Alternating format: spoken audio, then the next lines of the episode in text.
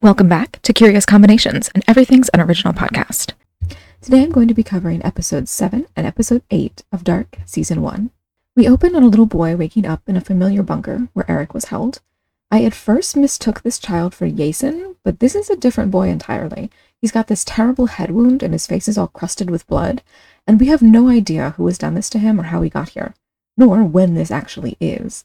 We'll get the answer to one of these questions within these two episodes. In 2019, Helga wakes and says that he remembers everything. Perhaps it's at this point that I should have realized that he was the little boy we just saw, but again, I honestly mistook that kid for Yasin. So I thought Helga was remembering what he'd done to Yasin at some point in the past, not that he was remembering what had happened to him at some point in the past. But more on that later. Cut to the credits. After work, we're back in 1986, and Ulrich is in a prison cell that looks a hell of a lot like a solitary confinement cell. It's unethical to keep an adult in a cell like that, so what the fuck is Egon doing keeping a child in there? At the hospital, we get a look at Mikkel that shows me I actually judged Hannah a bit too harshly in my previous episode. I made a mistake. Mikkel indeed does have a leg injury, and he's using a style of crutch wholly unfamiliar to me. I've never seen one like that before. But if he's really got a broken leg, he sure did walk around a long time on it without showing any real signs of pain, so I'm not surprised I missed it. I find it kind of an odd choice, but okay, I guess. Anyway, Mikkel is still in the hospital and he's loitering in a hallway staring at a framed bit of art bearing the triquetra. I know why this means something to me and to some of the other shadier characters, but why does this symbol mean anything to Mikkel? Why is he staring at it like that? And why, as we see later, does he steal this little bit of art? In a hunter's blind somewhere in the woods of Winden, Jonas wakes. It seems like he was hoping that his journey to 1986 might have just been a dream and that when he woke he'd be back home. But after checking to make sure that he still has his letter from Michael and that he very much still is in the blind, he leaves the blind and he wanders off. In 2019, a distraught Ulrich returns to the coroner. He has questions about the little boy's body, Mads's body. He's trying to puzzle out how his brother's corpse could possibly have been killed recently and yet still be the same age he was as when he vanished. He asks about preservation, but the coroner just laughs at the idea. All known forms of preservation, freezing being chief among them, leaves obvious signs on the body. This little boy's body was fresh when it was found. Back in 1986, Jonas wanders into the high school, just like his father did before him. He runs into Regina, who indulges his questions about what's the date and the year. She tells him that she's never heard of Michael and that Ines has no children, but she tells him he can find Ines at the hospital if he wants to. At the police station, Egon is trying to propose to his superior the possibility of Ulrich being involved in Mads' disappearance. His superior is rightly dismissive of this, reminding Egon that they ostensibly work off evidence, not hunches. But he does this by way of a pointed comment about this not being the 1950s anymore, and since we're soon going to be seeing Egon doing some police work in 1953, well, this feels like a pretty ominous thing to say, doesn't it? Also ominous is the pointed reference to Egon being three months from retirement. It's one of the most referenced and parodied tropes in American media, that's for sure. Never say you're about to retire, or else that you've got a girl or maybe a baby waiting for you back home. It just means you're going to die. That might get subverted here, but it's a cliche for a reason. Egon might just be getting ready for his final curtain call. And honestly, as an old man, he's not great. No great loss there. Back in 2019, Ulrich is making his own little madman's wall, except it's all documents spread across the floor in a circle. Seems symbolic, to be honest. At the power plant in the 80s, Egon interviews Helga about the night of Mads' disappearance.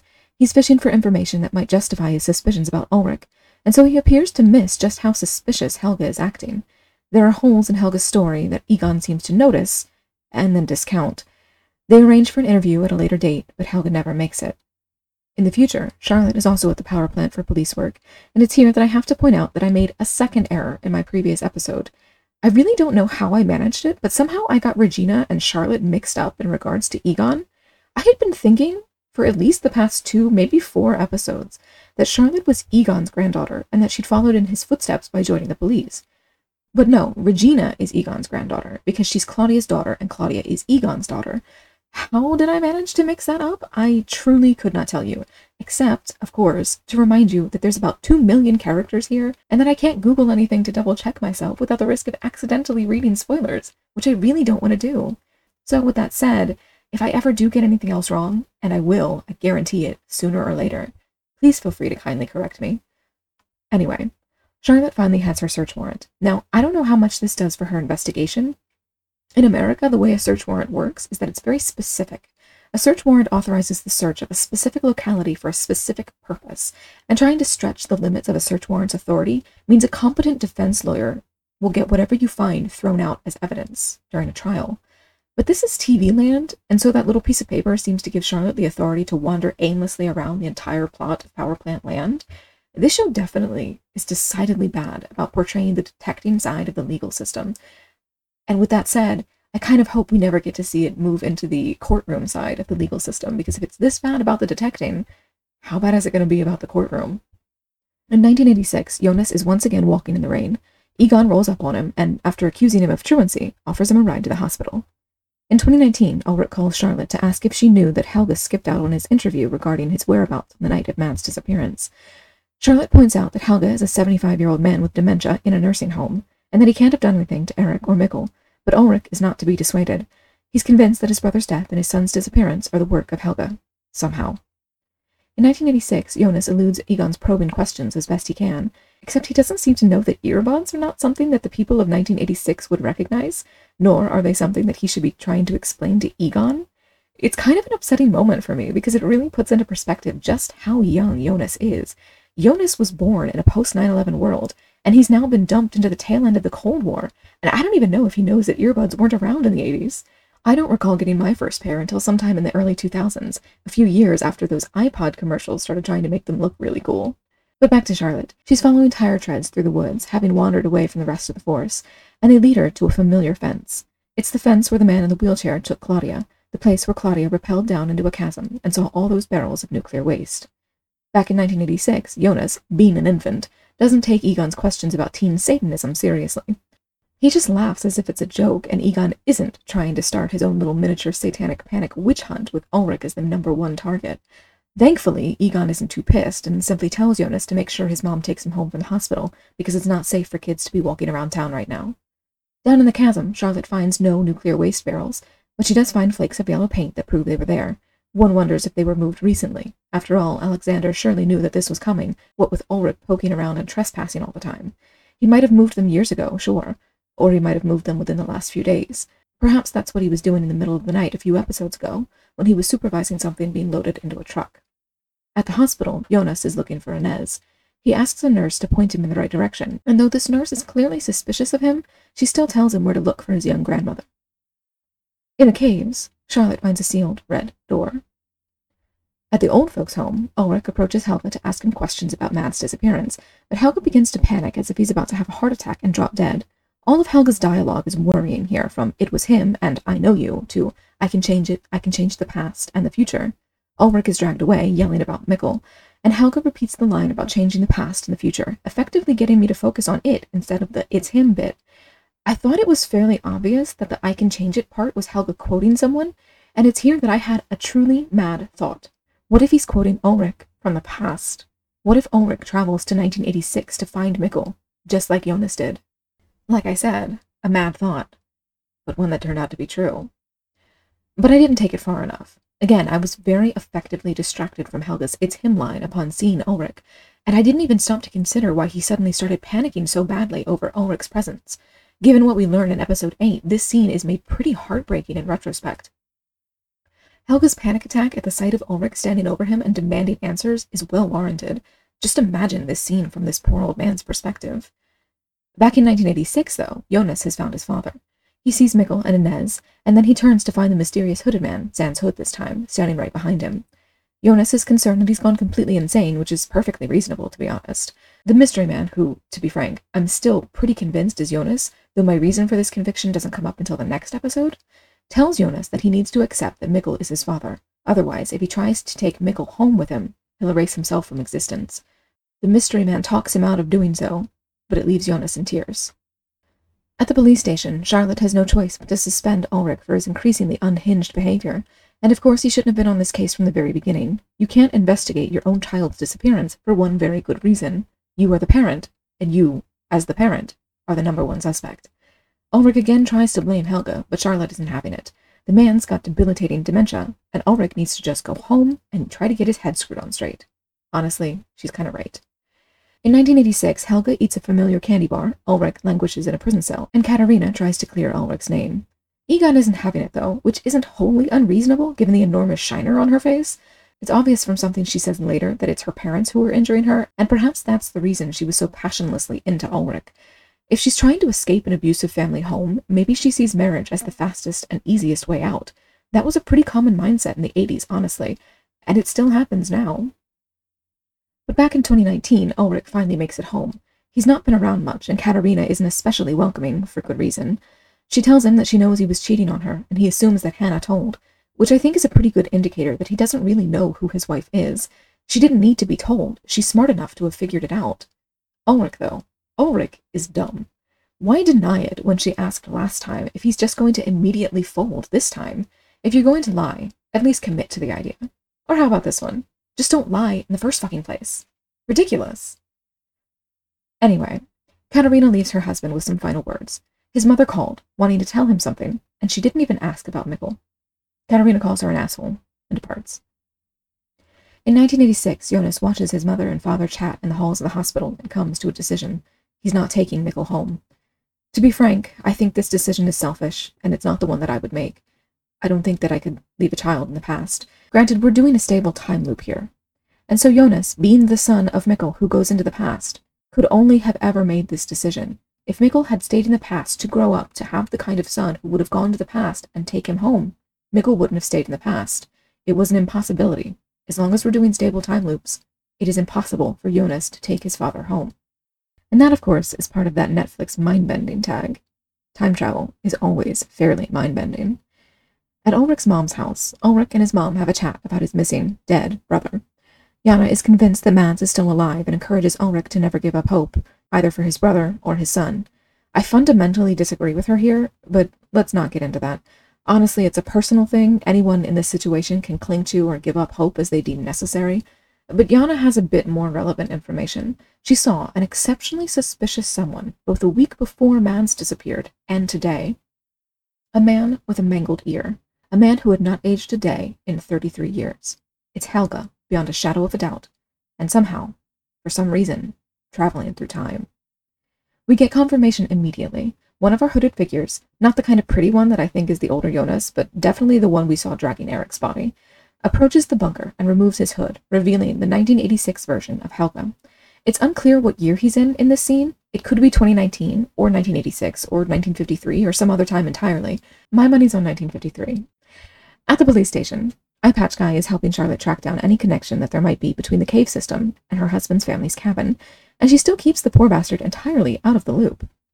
I feel bad for this dude, and I still need to know what's up with his eye. I still have a sneaking suspicion that it could be an indicator that he's some kind of a villain. Anyway, Charlotte heads out to the cabin and calls her husband, asking about Helga and the cabin's history. She wants to know if Helga lived there in 1986, but Peter doesn't know.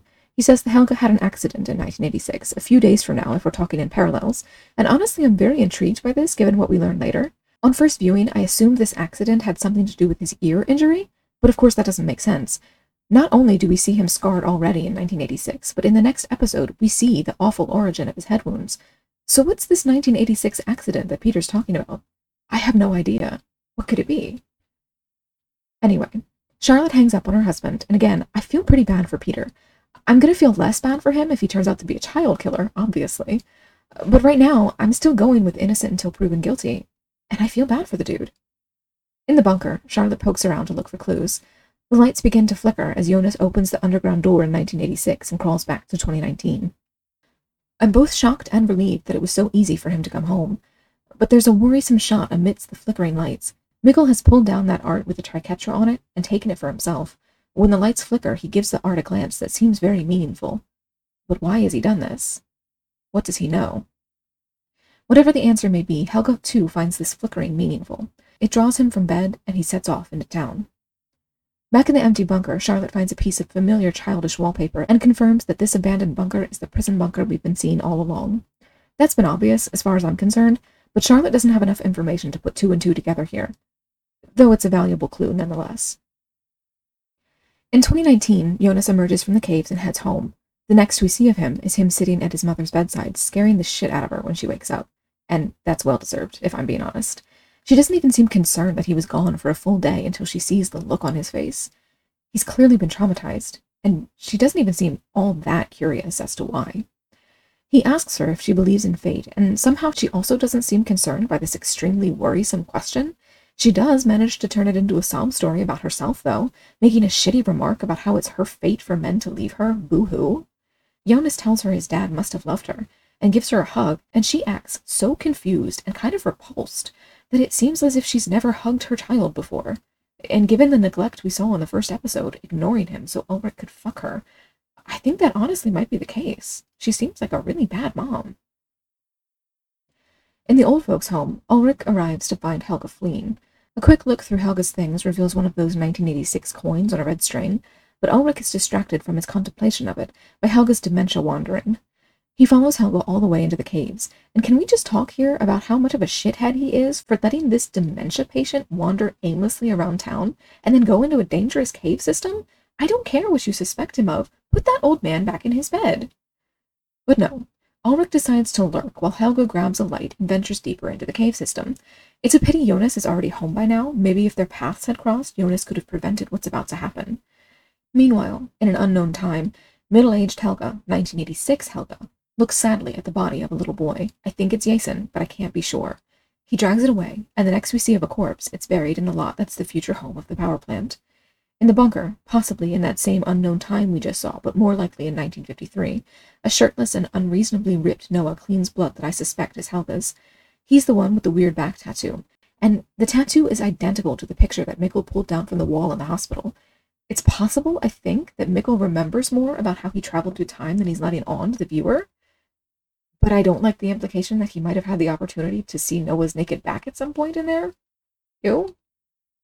Anyway, in the next episode, we open on a child that I did not immediately recognize as a little boy from the previous episode's opening, but I did immediately recognize as a child from the 1950s. He follows a police car to the future site of the power plant, where the construction has dug up the bodies of two children, Eric, I think, and probably Jason. Though the redhead looks quite a bit young to be Eric, so perhaps these are entirely different kids. And if they are, how many kids have been killed in this town, and why are they being murdered and mutilated? What is Noah trying to do? Or is Noah not even the one doing this? At Clock Guy's place, the pretty man who I think is older Jonas shows up like clockwork.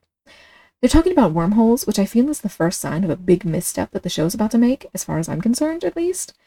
Because this is the episode in which the writers try explaining the time travel, which is almost always a misstep. It's a boneheaded move if ever there was one. Just give me the premise and wave your hands. Do not over explain. It doesn't make you seem smarter, it makes you seem less competent. So while this stuff is interspersed throughout the episode, I think I want to just talk about it now and get it all out of the way. I hate badly explained sci fi. I really do. A lot of sci fi doesn't work for me because I need it to hit a very particular level of believability for me to enjoy it.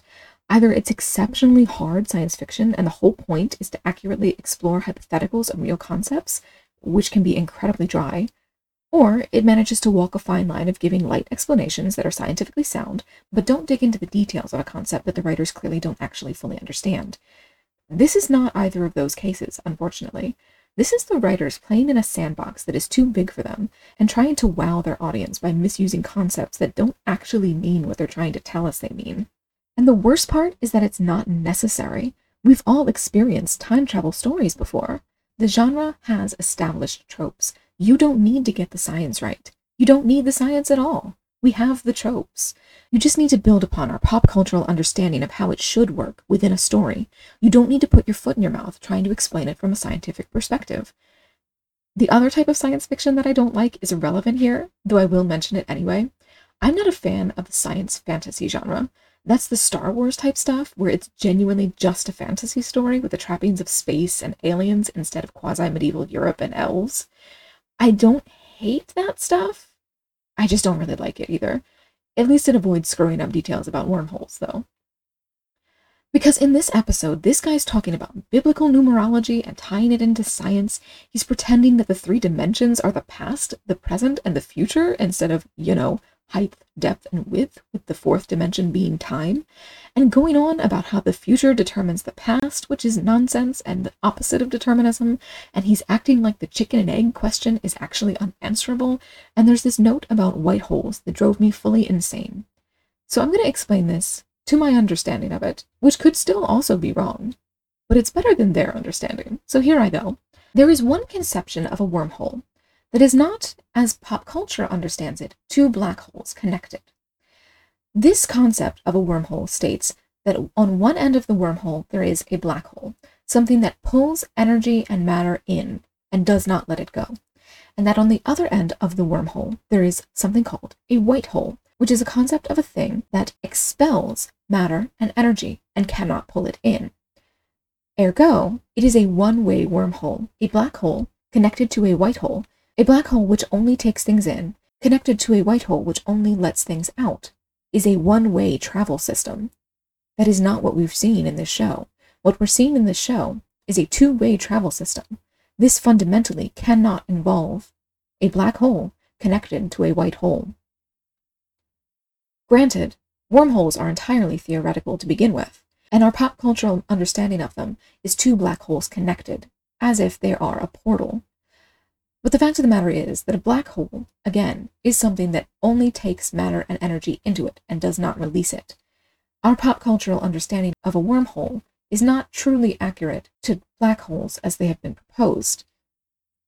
But that is indeed our cultural understanding, and that's what I mean when I say that authors need to build upon our pop cultural understanding of time travel and wormholes, not go back to the science. Going back to the science and trying to draw in the concept of a white hole is just tangling things up. We have a cultural understanding of what a wormhole is, and even if it's not scientifically accurate, it is story accurate. It is our culture's story understanding of a thing. You can build your story upon that and be on solid ground. You don't need to bring in shaky science and put cracks in the foundation of your story. So that's my rant. In 2019, Ulrich wanders the caves. He finds the red rope and hears the telltale sound of time travel. He follows the roar of the wind to the door of the tunnel and goes inside. But unlike Jonas, he reaches the fork and goes to the left instead of the right. And so he ends up in 1953.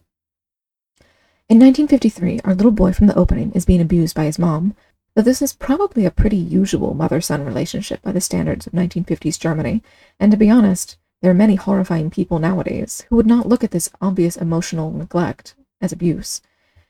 Still, it's incredibly uncomfortable to watch a grown woman force a reluctant child to strip down to his underwear, and honestly, I'd prefer to have never seen that, thank you.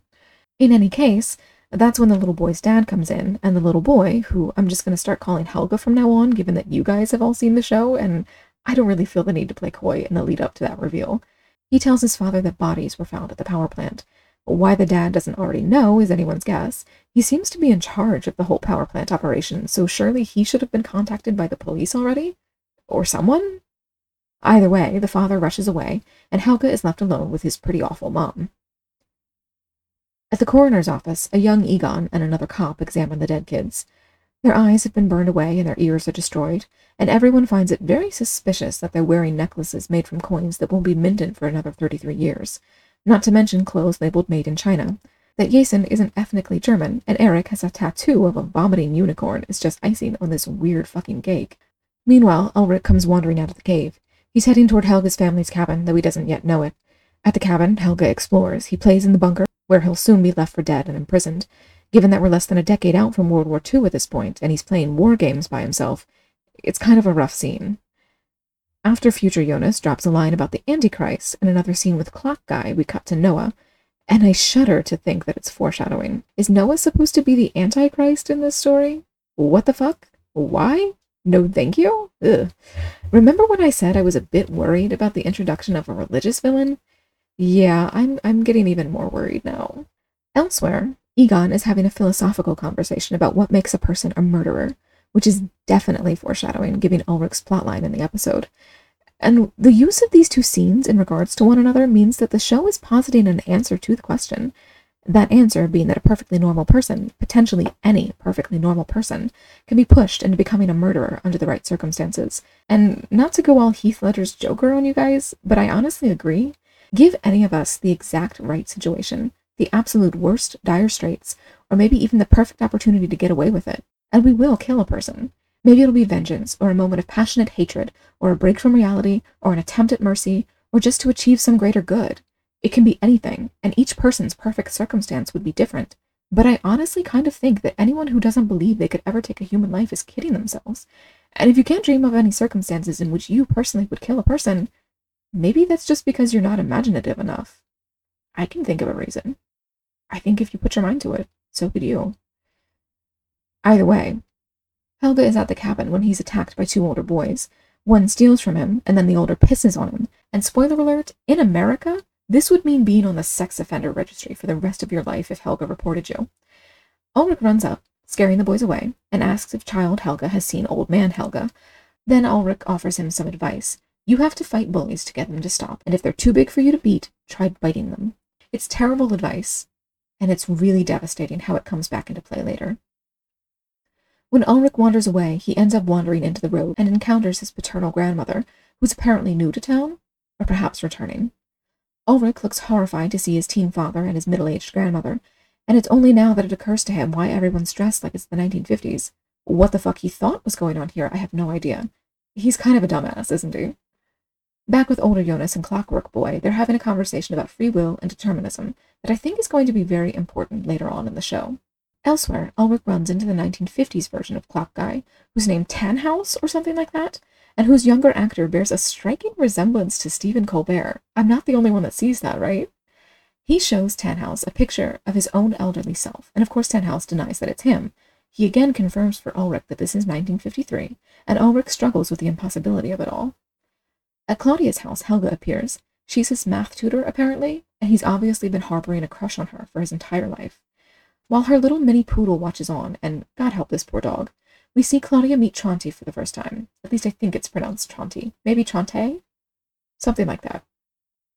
Apparently, he and his mother are going to be staying in Claudia's family's house. Tronte's mother claims that her husband is dead, but given what we see later, I wonder if this is actually true. Back with Ulrich and Discount Colbert. Two little girls enter the shop, and they turn out to be the teen versions of Ulrich's mom and Ines, who eventually adopts his son. This town is so tangled, you guys. Ulrich scares the absolute shit out of them, and honestly kind of intimidated me in the moment, in his quest to wring out information about the bodies found at the power plant construction site, and then he rushes off to confront the police. He leaves his jacket and his smartphone behind. At the construction site, Helga's father tries to give a positive press conference in spite of the active crime scene just a few yards away, when he talks to the police, he accuses the coal industry of planting the bodies to ruin his business. And honestly, it's kind of plausible. If I didn't already know that this wasn't the answer, I'd say it was one of the more believable conspiracy theories I've ever heard, which isn't like a high bar. But it, it's a bar that it clears. In the woods, Helga trails along after Claudia and Tronte, and they come to the caves. Claudia, in fact, refers to them as her caves, which could be ominous, but mostly just strikes me as weird. Helga, jealous over the childish attraction between Claudia and Tronte, picks up a stick and entices Claudia's dog, Gretchen, into trying to fetch it from the caves. The dog goes in and does not come back. Even the house was not so unkind. And yes, that is a House of Leaves reference. I wouldn't mention it so explicitly, but as this is not text, I cannot simply put the word house in blue and hope that you get it. Whether Helga meant to hurt the dog is unclear. Either way, he doesn't stick around for Claudia to discover that it's missing. So let me take this opportunity right now to offer everyone listening one very simple bit of advice. Leash your fucking dogs. But it's my property. I don't care. Leash your dog. But he has perfect recall. I don't care. Leash your dog. But he's friendly. I don't care. Leash your dog. Just leash your dog. Period. At the police station, Ulrich makes something of a spectacle of himself, asking Egon about the dead boys in fear that one of them might be Mikkel. He's all up in Egon's face to the point that Egon is visibly uncomfortable and trying to lean away from him without letting on just how intimidated he is by this obvious crazy person. And when Ulrich asks about Helga and seriously, just how dim is Ulrich, Jesus, he gets yet another confirmation that this is 1953. Helge's a fucking kid here. Keep up, Ulrich, keep up. At Egon's house, his wife warns him in whispers about their visitors. His wife, by the way, kind of reminds me of Carey Mulligan, so that's kind of fun. Egon meets Agnes here, or maybe he doesn't, because there's definitely something that passes between them in this moment. Do they already know each other? Please, please don't tell me that he's secretly Tronte's dad or something like that, because that would make Tronte and Claudia into even more incest. And I don't know how much more tangled up these interpersonal relationships can get before I simply combust in confusion. Hopefully, Egon just wants to nail her, which is going to get awkward considering that I think she wants to nail his wife. The scene ends with the kids running in, yelling about the dog, and Egon leaves to try to find it. At Helga's house, Helga is feeling up some dead birds for some reason. Apparently, they're beautiful once they're dead, which is fucking concerning.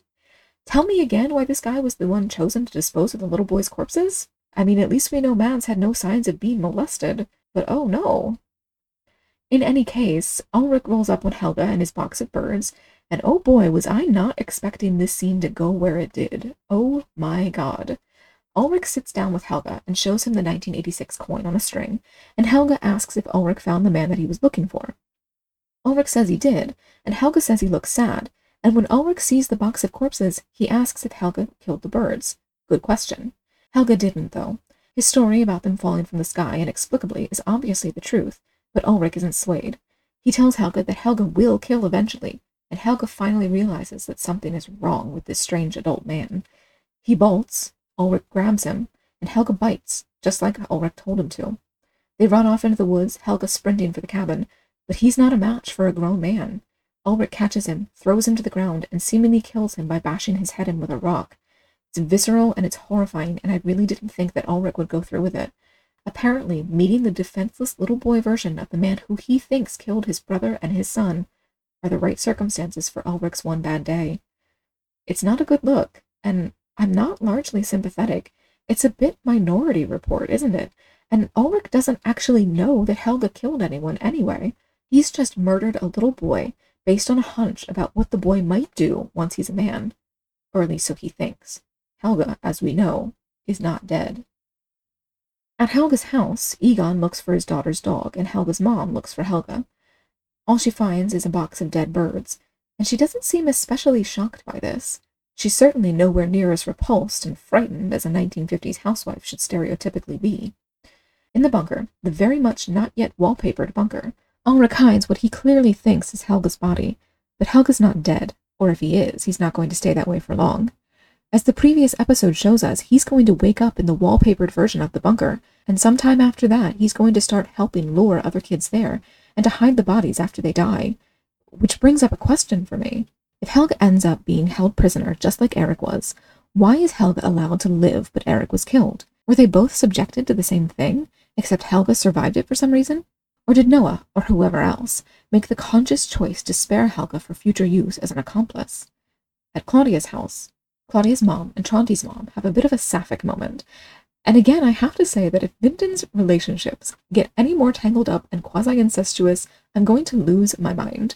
Claudia's dad looks like he wants to nail Tronte's mom, and Tronte's mom seems to want to nail Claudia's mom, and Tronte grows up and nails Claudia.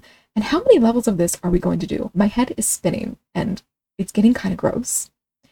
Anyway, Claudia herself sulks over the loss of her dog, and Tronte pulls up his sleeve to reveal a series of cigarette or perhaps cigar burns that could be self inflicted, but are more likely from his supposedly dead dad. I don't think the man is actually dead. My theory is that they're running from him. Then we see the wall of pictures again, with young actors and actresses matched up with their older counterparts playing the same characters. There's no one included here that we haven't seen, but you can bet your ass I double and triple check to make sure. But the person who's got this wall of pictures, her we sure as shit have not seen. She's got this wild crone or witch type energy going on, and I have no idea who the hell she is, but I am hella interested in her sudden appearance in this story. Is she a counterpart to Noah? Is she opposing him? Or is she another threat? I can't wait to find out. But we end with Tannhaus. His older version, still speaking with probably Jonas, wants him to fix the steampunkish device, which he claims creates a wormhole through which one can travel 33 years into the future or 33 years into the past.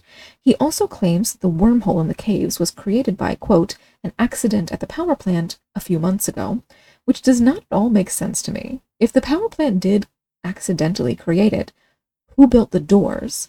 Who dug the tunnel? What's the wind all about? And why wouldn't the main passage be the 1986 passage instead of, as far as I can tell from the angles of the forking corridors, the 2019 passage? Now, this may just be camera fuckery, Maybe the camera is making it look as if three branching pathways are not equidistant from one another, but it truly does appear as if the 2019 passage forks in two directions, not as if all three directions form a proper three way crossroads with all options being equal to one another. But let's put that aside for now, because what old Jonas says next is a big twist. He doesn't want to create a wormhole with his device. He wants to destroy one, presumably the one that the power plant created. To which I say, fucking why? Couldn't you just bring some dynamite and cause a cave in? Like, go into the tunnel, light a charge, and blow the tunnel up. Maybe you die, or maybe you manage to safely make it back to your preferred time. Either way, is that not the problem solved? Maybe the wormhole technically still exists, but it doesn't cause a problem if no one can reach it, right? Either way, Tannhaus promptly throws probably Jonas out. Clearly, he doesn't want the wormhole destroyed. But we get that conspicuous line again, the one comparing Winden to a festering wound, which I find very interesting. I had wondered if that line had something to do with nuclear waste earlier, but now I'm wondering if it's more metaphorical, and maybe that it ties in with just how tangled the relationships are getting. What if Winden is kind of imploding in on itself through time? What if all the time travel shenanigans and tangled interpersonal relationships are turning into a big tumbleweed because the wormhole is somehow making them spiral out of control? They're all getting tied closer and closer together, everybody cheating and committing incest left and right, and I'm kind of imagining this awful spiral in my head, with everyone getting closer and closer to one another until everyone's related to everyone else, and people are their own grandfathers, and it's just incest all the way down. Is that a thing? Is that a thing I need to worry about here? Like I said, Tannhaus throws probably Jonas out, but he leaves with some parting words. Probably Jonas has seen the future and wants to, quote, set it right. Which brings me to the reason that I think he's probably Jonas. The guy, evidenced by this scene, wants to change the timeline, so it's not like he's precious about preserving the way things are meant to be or something like that. So why did he care so much about making sure that Mikkel doesn't return to 2019? What I think is that Mikkel needs to be in 1986 for this guy to live. He did mention Michael saving his life at some point, after all, and what reason for needing Mikkel in 1986 could possibly be stronger than simply wanting to exist? I think this guy is Jonas, and I think he wants to change the future. And I think that even if he isn't precious about existing for selfish reasons, I think he needs Mikkel in 1986 because he needs to fix the future, which he can't do if he's never born.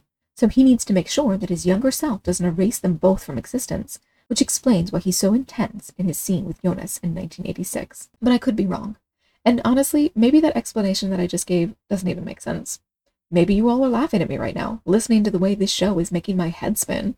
In that case, you're welcome. I hope you're having fun. Tannhaus, though, he's got probably Jonas's wormhole device, and he reveals that he's also got the earlier in time version of it stashed away. He sets them side by side, and he stares at them in quiet contemplation. Back in 1953, Tannhaus spots Ulrich's forgotten coat and hangs it up in case he comes back for it but he can't resist checking the pockets, and he finds Ulrich's phone, which scares the shit out of him, as it rightly should. Outside of the bunker, we get one final shot. Ulrich has gone full blue screen of death in the aftermath of what he thinks is a murder.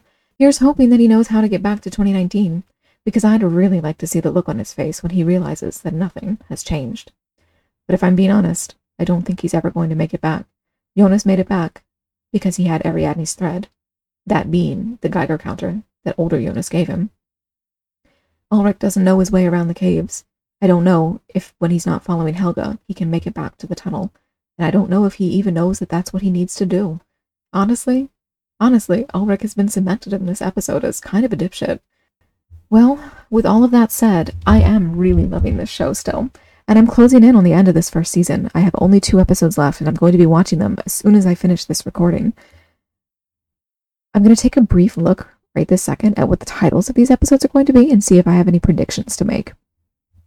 So, our episode 9 is titled Everything is Now, which I suppose could tie into my idea of the time travel causing the town to sort of implode upon itself.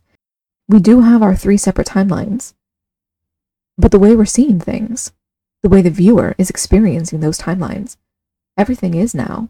I'm in 2022, and I'm watching 2019 and 1986 and 1953. And for me, it's all right now. But our episode 10 is called Alpha and Omega, which brings us back to the religious themes and the potential religious plot lines that we may be doing. It ties into themes of Christian and Abrahamic God, which I don't love. But maybe they could be doing something interesting with the Antichrist. I have historically enjoyed things that have done the Antichrist concept well. I loved the first five seasons of Supernatural, and they did touch a bit on that, though they really fucked it up in season five. Um, and they could do it well. Except that if they are going to do it, if that's what they're going to do with Noah, Noah is going to have to present me with many more reasons to find him interesting, because so far all he has shown me is that he has a nice back, which is not enough to make a character interesting. Not at all. In any case, like I said, I am so excited to watch these last two episodes. And of course, I'm very excited to get into season two as well. If you are also interested in making sure that I get to watch season two as soon as I can, what you're going to want to do is head over to my Patreon, where for $1 per month, you will have access to up to four polls per month determining what it is that I watch from week to week. And what it is that I watch from week to week is going to determine what I cover on the podcast. Right now, obviously, I've been covering Dark Season 1, and I hope to get into Dark Season 2 right away, and hopefully, right after that, I'm going to be able to get into Dark Season 3. But what am I going to be watching after Dark? I don't know, and you, for only a dollar a month, can help me decide. If you would like to send more than a dollar my way, and of course, you don't even have to do that, but if you would, if you are interested and you do have $5 per month to spare, then you can, if you're interested, head over to the Patreon and sign up for the $5 tier, wherein you will have access to all of my reactions, my first time viewing reactions to everything that I watch, including some movies and all the shows that I've watched before dark, which includes things like Squid Game, Bly Manor, Midnight Mass, all kinds of stuff. And of course, many more shows and movies in the future. I hope you're enjoying the podcast. I'm really enjoying making it. I'm enjoying the process of writing these scripts, though it's taking more time than I appreciate. I really am enjoying watching the show and writing the scripts, and I'm really enjoying reading the scripts, and I'm honestly kind of having fun editing the audio too. I can't pretend that I'm doing a phenomenal job. The audio quality is not phenomenal. I know this. It will get better as I improve, but I'm really enjoying this, and I hope you are too. And if you are enjoying this, I would appreciate if you could leave a rating or a review on your preferred podcasting app. Or if you don't want to do that, just go tell a friend. Tell anyone that you know who enjoys the television show Dark about what I'm doing here. Maybe they'll enjoy the podcast just like you do. With all of that said, thank you for listening, and I will be back very soon with my coverage of the penultimate episode and the final episode of season one of Dark.